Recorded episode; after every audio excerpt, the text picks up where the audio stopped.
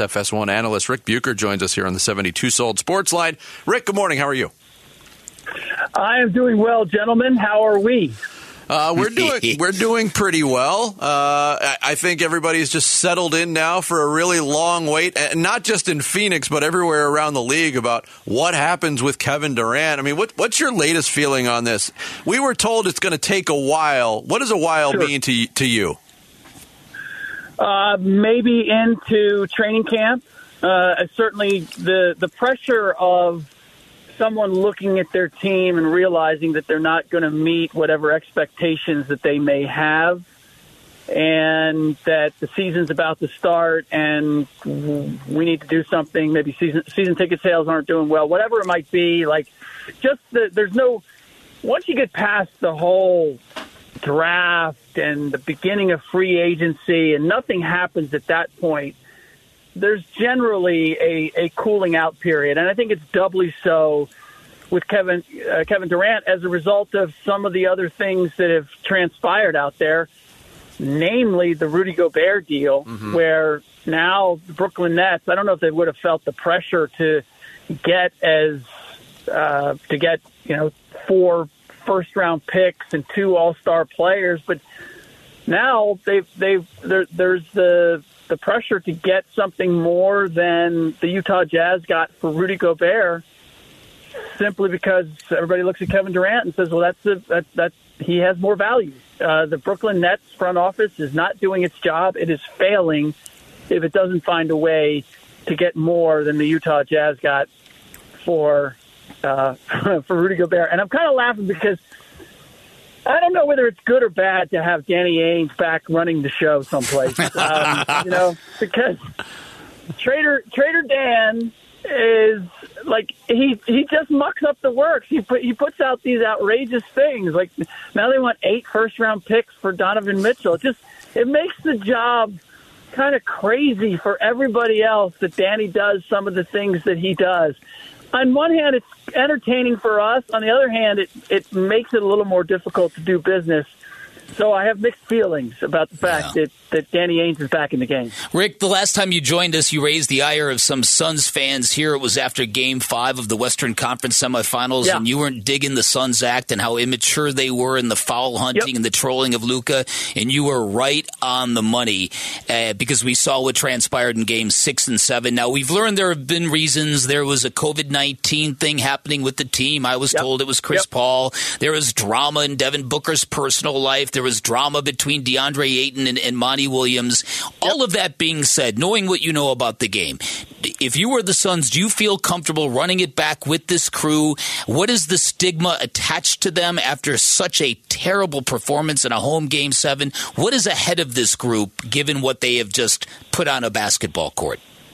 Well, it's really up to them. I mean, I think the comfort is I don't question the talent that the Phoenix Suns have. I don't question that they have the they have championship caliber talent.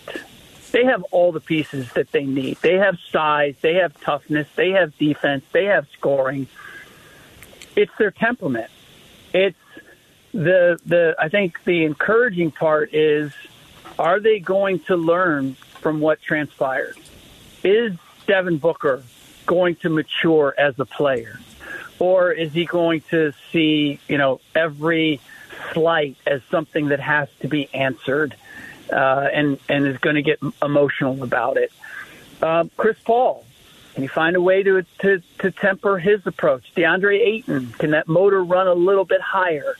Uh, but I, and you know, when I think we had a, a this subject on on TV, TV recently on Speak for Yourself, where it was, you know, are are the Phoenix Suns a threat to the Golden State Warriors now that they've re-signed DeAndre Ayton? And I said, absolutely, they are. And I got a lot of, you know, lashback from for that, not from Phoenix Suns fans, I assume, but from a lot of other people who are like, uh, you know, no, they got they got beat by Luka Doncic and the Dallas Mavericks. How could they be a threat to the Golden State Warriors?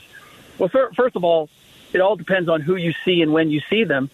But one of my big reasons for believing that is because look, you you don't you're not a 64 win team by accident. And unlike the Utah Jazz, who I think were built for being a great regular season team, the Phoenix Suns went to the finals. That's right. not by accident that they that they were able to do that. They have the wherewithal. My big question is: Are they going to learn from their mistakes and understand what it was that undermined them? And that I don't know, and and I don't know that we will know. I will be watching very closely during the regular season to see if there are indications. And I, I really, for as much as you talk about DeAndre or CP3 or any of, to me, it's Devin Booker. Uh, he, he is potentially the most talented guy on that team, but he has to understand what winning championships is all about, and it's about maintaining a focus and intensity, but not going on the emotional roller coaster that inevitably comes with playing yeah. because it takes too much of your energy and uh, and it's a long road uh, to, to to win a championship. And so that's that's what I that's what I want to see. And some guys look some guys never learn that lesson. Some guys aren't capable of of making a change. I've seen plenty of guys who I thought uh, like my whole thing was I'd always imagine in my head, can I see this guy raising the championship trophy? Knowing what I know about that guy, can I see him raising it? And there are guys where I, Lamar Odom being one first comes to mind. Like I was like, that guy's never winning the championship. He's just he's too much of a loose cannon. Lo and behold, ended up winning one with the Lakers. Yep. So I've learned that guys can change. They can adapt. And I'm hoping that for Devin Booker. But make no mistake, that has to happen if the Suns are going to win a championship. Ric Bucher, our guest here on the 72 Salt Sports Line. When you look at the West, I think you're asking the, the pertinent question about the Suns because it looks like they're poised to run it back, Ric, and that is have they learned? The other question you can ask is have they improved enough personnel wise if they do run it back to keep pace in the West? When you look at the Western Conference, I look at it in two groups. I think there's nine teams that are good, and I think there's six teams that are either bad, rebuilding, or on their way up.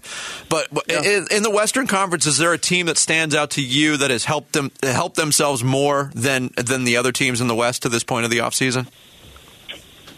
I really can't say that. I, that's what makes that's going to make next season so interesting. Is that I haven't seen any definitive uh, additions that change my view of of of what a team is, but we have a lot of unanswered questions. Yeah.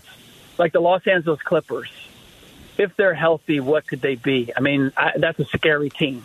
I, I could argue that if healthy, they're the most talented team in the Western Conference. And Golden State Warriors fans are going to get all hot and bothered about that, but I'm, I'm talking about on paper. They no, still have right. a lot to prove. Memphis Grizzlies, I believe, have to go through sort of a same similar maturation process that the Phoenix Suns have to. Uh, the Phoenix Suns are they going to learn uh, from from their lessons. Uh, so I would flip it and say, you know, the Dallas Mavericks losing Jalen Brunson, yeah, uh, that's going to hurt them. Um, the Utah Jazz, um, obviously, in a rebuilding situation. So I, it, it, it's not that anybody has improved.